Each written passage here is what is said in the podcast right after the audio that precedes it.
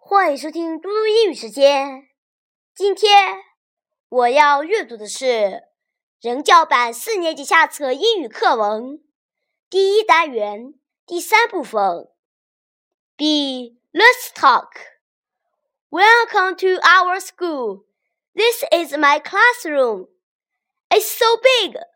How many students are there in your class? Forty-five students.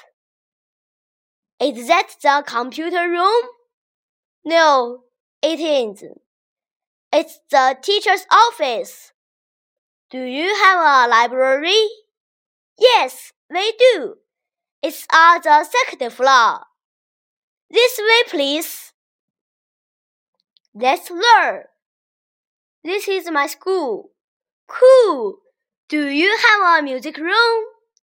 Yes, we do. It's on the first floor. Computer room, computer room.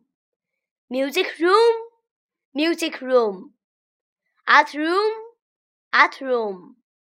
Playground, playground. 谢谢大家，明天见。